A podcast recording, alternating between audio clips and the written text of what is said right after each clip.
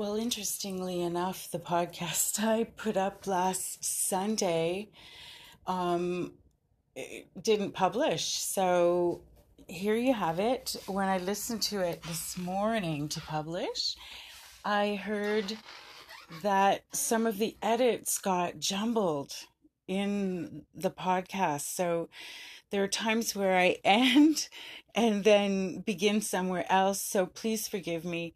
This is a process that is um, getting better and better all the time. Anchor is uh, such a wonderful uh, platform to create a podcast on. I highly recommend it. It is not perfect. And uh, so, anyway, please forgive me as this jumbles around. Uh, you'll understand that um, there there are there are we have room for growth. Okay, so with that, here you go.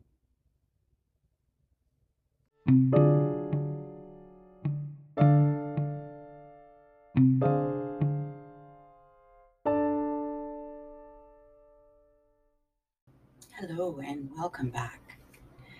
I'm honored to be podcasting in the traditional territory of the Mississaugas of Scugog Islands First Nations, and we are within the Williams Treaty. Today is September 11th, and it's been 20 years since the great 9 11 the not so great 9 11. And um, there's a lot to reflect on, and there's a lot that we have learned, and there's a lot to be learned still.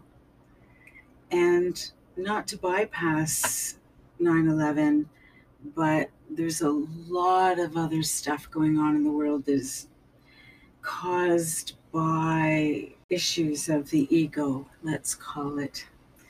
And so in this episode, we are going to dive into some of what I think is going on here in the world and, yeah, what I'm learning. Because it's all very new, uh, new medicine, new landscape, new emotional climate so much has changed in 20 years. 20 years ago, I was dreaming about this life, like my life now. I, I wished for a time when things were more slowed down and when the focus was no longer on the grind of society and where people were more conscious of their health and the relationship between our emotions and our wellness, and how that's dictated, literally dictated by the culture and the climate and the conditions of our environment, our community, our family, those people around us on the daily our teachers and all of the structures that um, and systems that are in place to reinforce and support and sustain society. Well, as we know, society has come from a history of violence and manipulation. I am not an expert in that field. All I know is that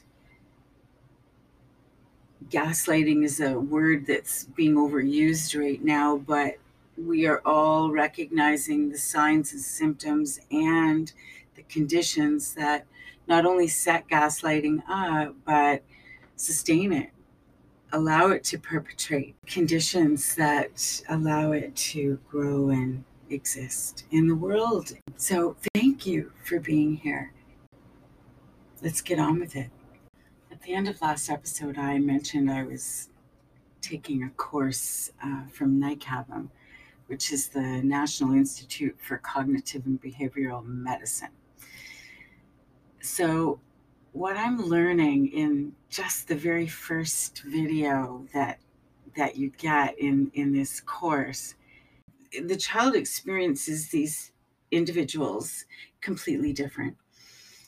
With the one who is loving and nurturing, the child is open and safe, feeling safe and and um, belonging and with the other, it creates this repelling disengagement at a primal level. We're not even aware of it because it's perceiving the rejection, not understanding, but we are wired for connection. So we recognize when it is not present. And that wisdom uh, happens on a visceral level without our awareness. So, babies, even as babies, they disengage. Their central nervous system rejects the individuals that are not caring and nurturing. And it's so sad because throughout history, men in general, first of all, and then women as a result, have been conditioned out of natural nurturing behaviors because of you know these absurd conditions that we've placed in society around what it means to be a man or what it means to be a woman and so men in general have been conditioned to be cold and unemotional and detached they're the breadwinners. They're the ones who have to go out day after day after day after day into the grind. And not that they have to, lots of women are doing it as well. But throughout our history, the way we've set our society up, men began as the breadwinners, women were homekeepers and mothering, you know, family makers.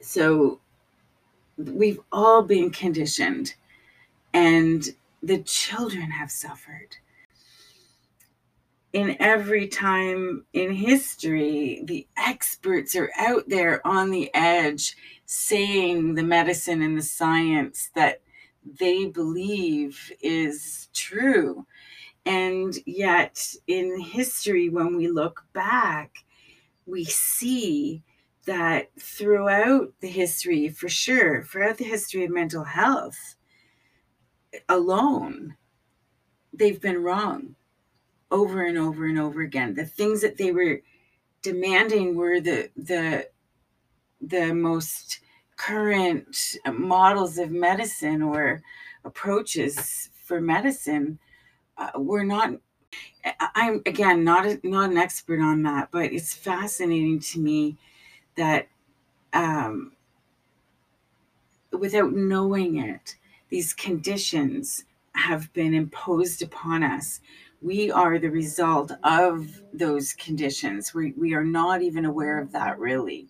There are people who are aware of it, but the masses are not aware of that. And now we're learning that the central nervous system interprets, you know, there's part of our body that interprets and communicates 97%, 93%, sorry, of communication is nonverbal. 7% of communication comes from our lips and the words we speak. All the rest is all this other stuff that we are not made aware of and we don't necessarily even understand at this point. So, this idea that, you know, I this idea that we can shut down, like a, a baby can shut down because it's not feeling safe, because a person is not nurturing, doesn't know how to nurture like how sad is that? And and that creates this uh, detachment between parent and child let's say or person to person that we are not really even aware of. It creates a distance that is not uh, tangible necessarily because the central nervous system is interpreting what we are not necessarily aware of. It's fascinating. So when we get triggered, we have no idea what we're missing really and to what we're actually being triggered. Like on what level are we being triggered? Um, and so when egos flare up, it's like they're flaring up against the the uh, um, this mirror that I was talking about back in one of the other episodes. This mirror of between my desire, my reality, and and me as a witness. Me, myself, and I. Yeah, so it's just to me this course is really interesting and it's it's helping me to recognize that um, what what I've sensed all my life is in fact something. So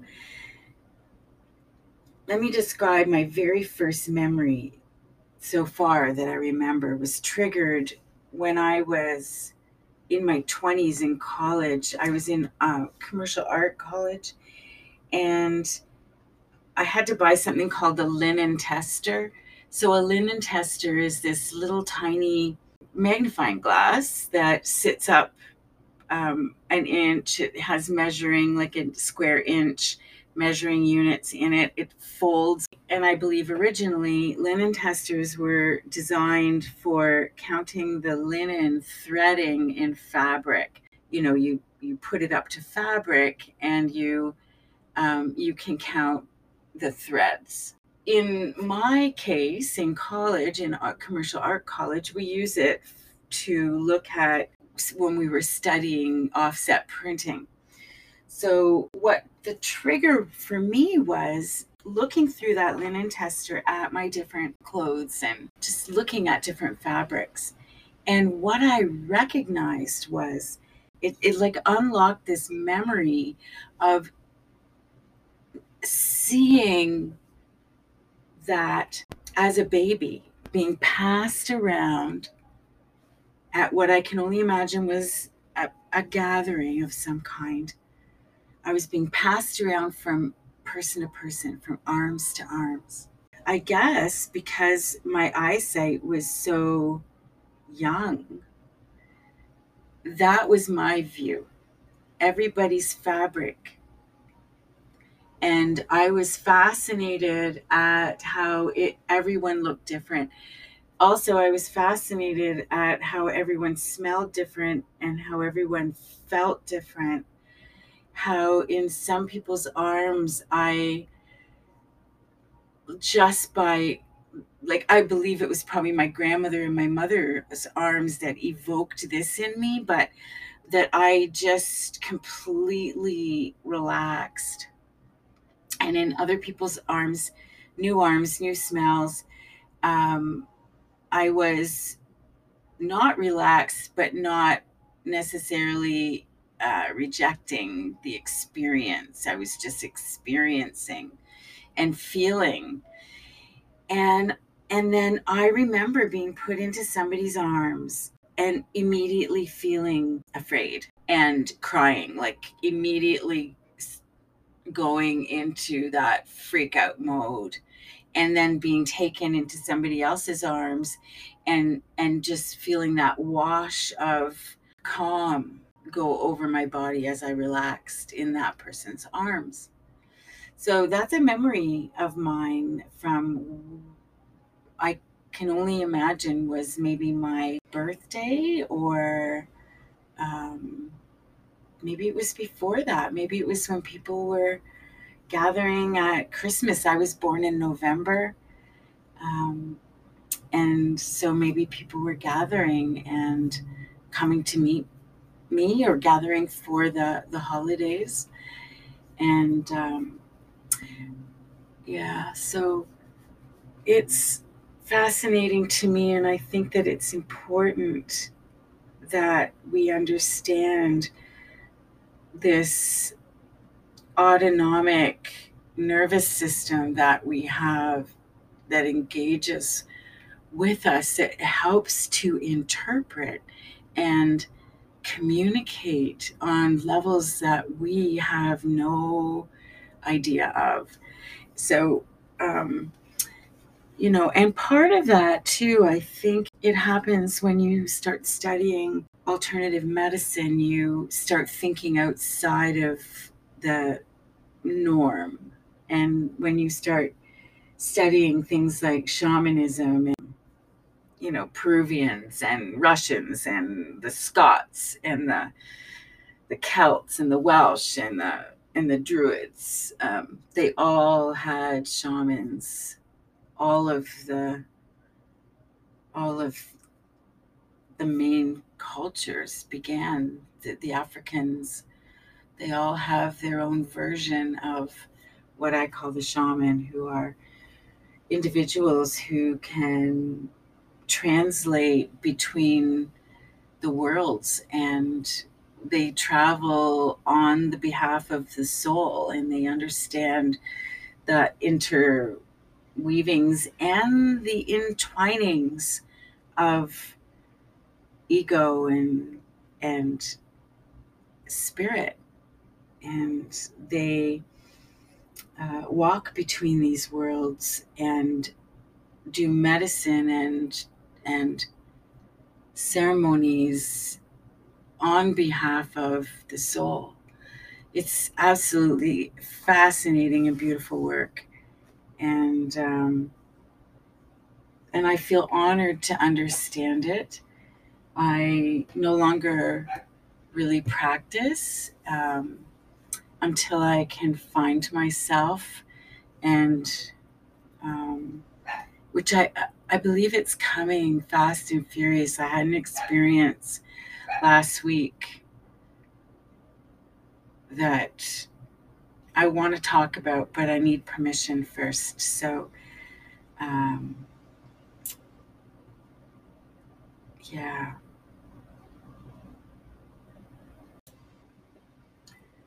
Listening to the crappy childhood fairy Anna Runkle recently just earlier, actually. She's talking about abandonment melange.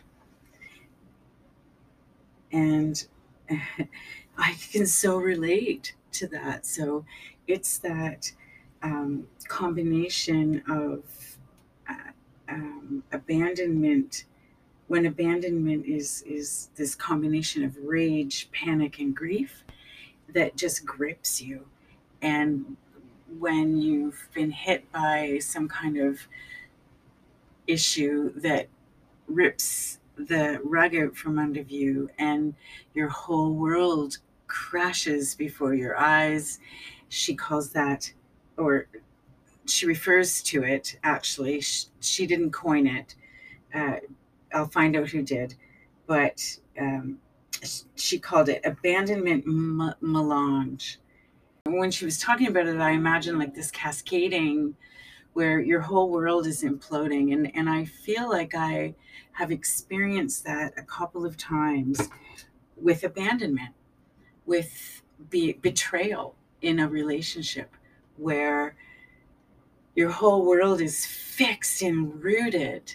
And then something happens completely undetected and out of the blue literally rips your confidence and your world apart.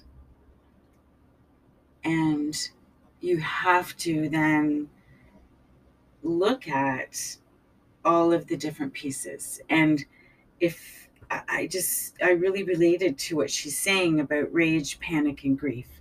It's, it's this combination that I would imagine happens uh, when you have no control over what's happening. And for people who are victims, that is their reality. They have been abandoned. It's just all making me think about really understand the body and the brain and communication. I'm a huge advocate. You know, this is why I do the work I do with the Virtues Project. It is because the quality of our caring matters. The quality of our conversations matter.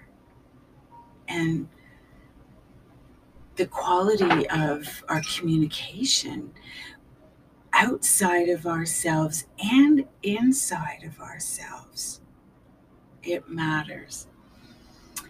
Recently, you know, I've been having thought provoking, amazing conversations, and it just occurs to me that um, the the light of who we are is c- connected to confidence, and when our confidence is compromised, challenged, betrayed, then uh, on a on a visceral level, on a cellular level, there has to be a shattering of sorts.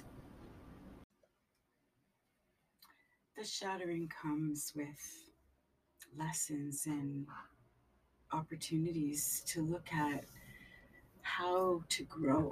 And that's the beauty and the purpose of the five strategies of the Virtues Project is to help us to be in our fullest and wholest and striving to be learning and growing to be our fullest self. There are facilitators who take the Virtues Project into the school system. There are facilitators who take it into the social service system, into the medical system. And for me, it was in community development and parent involvement. And and because of my background in studying alternative medicine, it was just this natural puzzle piece that helped make everything make sense. So there have been a few times in my life where I have these experiences that help to make sense of what I have been previously experiencing. I don't think I'm unique in the world. I think everybody has these opportunities to reflect and review and but the shattering for me is this opportunity. If you go back to episode seven, you'll hear me talking with Janine Cummings about it. The opportunity to th- only pick up what you truly want for yourself. So when when you see your life and your circumstances for whatever reason shattered on the floor, shattered in life, when you've lost your roots, and you don't know where you stand, you get to either fester in that loss and discombobulation, or you can pick up the pieces of your life that you truly want and move forward without the rest of it. So there's opportunity in the shattering. And Janine and I refer to the dark night of the soul, and many people are experiencing versions of that and have been experiencing versions of that, you know, f- for all their lives.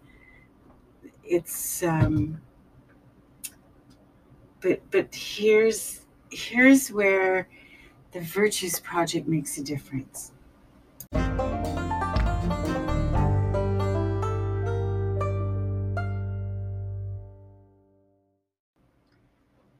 Five strategies are speak the language of virtues, recognize teachable moments, set clear boundaries, honor the spirit, and offer companioning.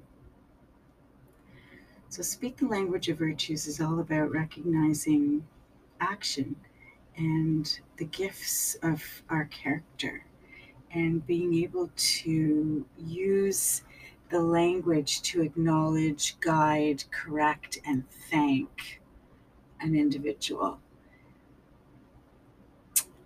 recognizing teachable moments is all about opportunities in every situation to look at what virtue you're being called to or to acknowledge which one you're practicing. And so we can do that in others as well as we can do it for ourselves. Set clear boundaries is about protecting our time and energy. It's about knowing uh, and holding power in our life. And it's about loving ourselves enough to truly advocate for what's important and what we, we need. And then honor the spirit is about loving and honoring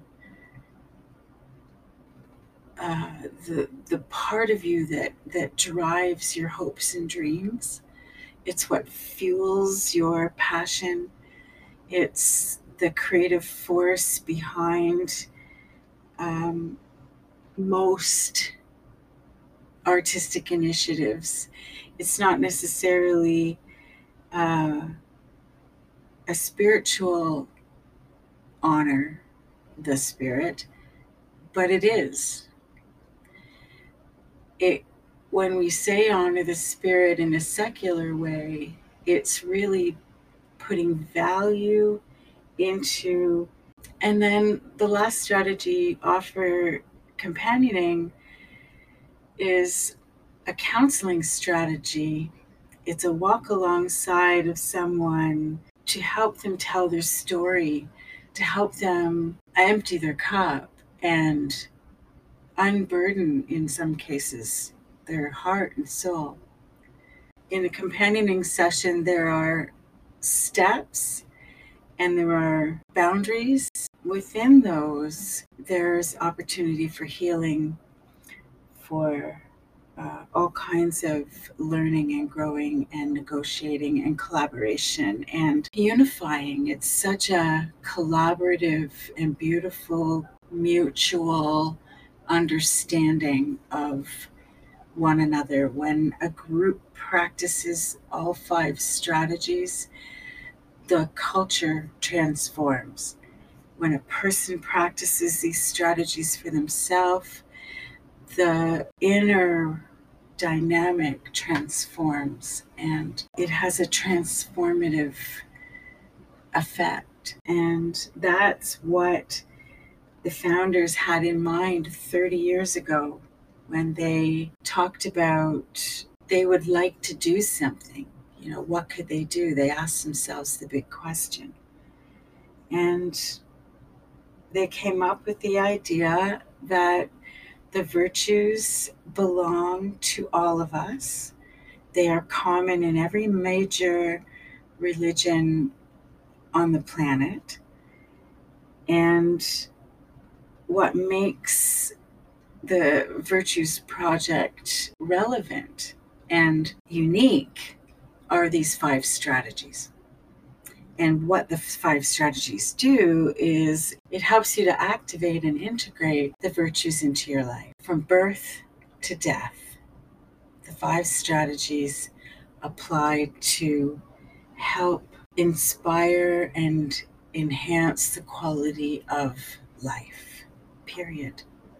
It's a beautiful global initiative that's been active now for 30 years as a company.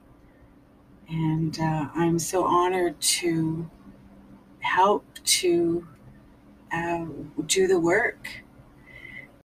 We started off here talking about 20 years ago, and today being 9 11, and recognizing that our central nervous systems are part of the visceral emotional connection from our head to our heart. And that's kind of like body and spirit, maybe, you know? When we're born, we're born pure, and this nervous central nervous system is primed for connection. And every interaction we have, we have an echolocation system within us too. We just don't know it yet. Every experience we have comes in through this system and it bounces off the mirror of our soul. And if it's good vibrations, then there's no discord, there's no dissonance.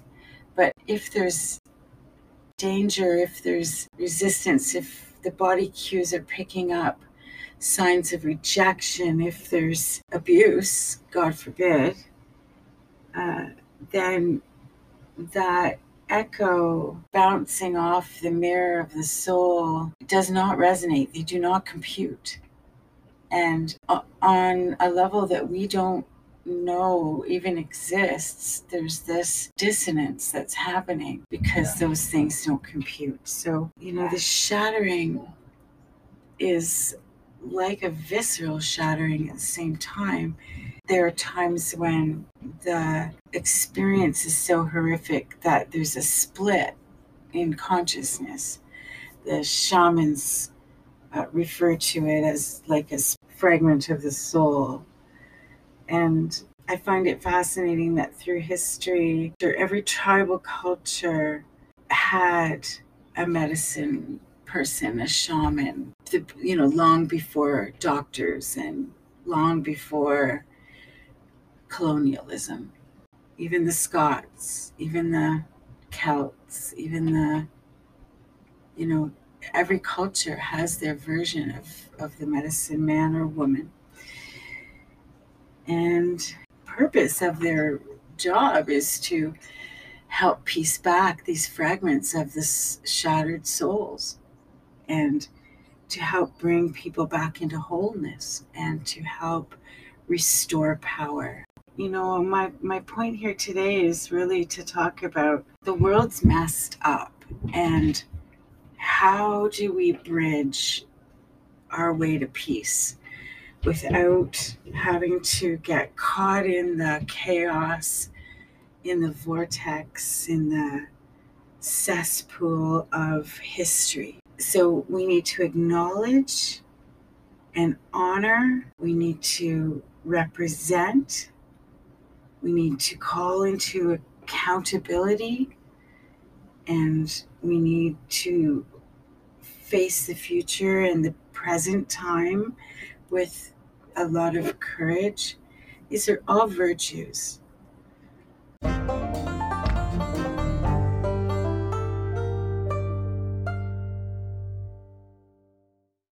assertiveness, beauty, diligence, perceptiveness, strength, hope, discernment, charity, flexibility, simplicity, respect, resilience, honesty, modesty, nobility, idealism, tact, wisdom, serenity, mindfulness, optimism, peacefulness, gratitude, creativity. These are all virtues, fractions of who we are as a soul.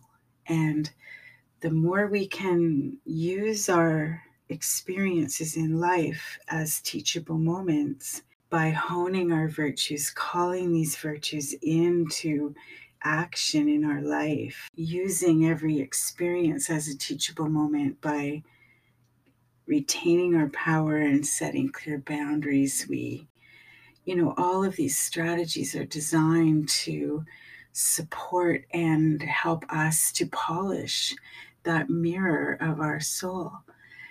And and what that means is so that we are showing up exactly as who the mirror of our soul knows us to be. So when that reflection comes in, there's no dissonance, there's no discord because it's a match. And it doesn't mean we need to be perfect. The Virtues Project is not about um, being perfect, even though excellence is a virtue, but it's about striving to be the best of who you are. And that is a lifelong journey. It's, it doesn't end at, you know, school age or never ends. It, it's from birth till death, as one of the facilitators uh, pointed out years ago to Linda Kavelin Popov, the founder, who, by the way, along with her brother and her husband, practiced such trust and devotion over the past 30 years and their love for the virtues and their trust and, and purposefulness in the action that they committed to when, when the genesis of the Virtues Project began.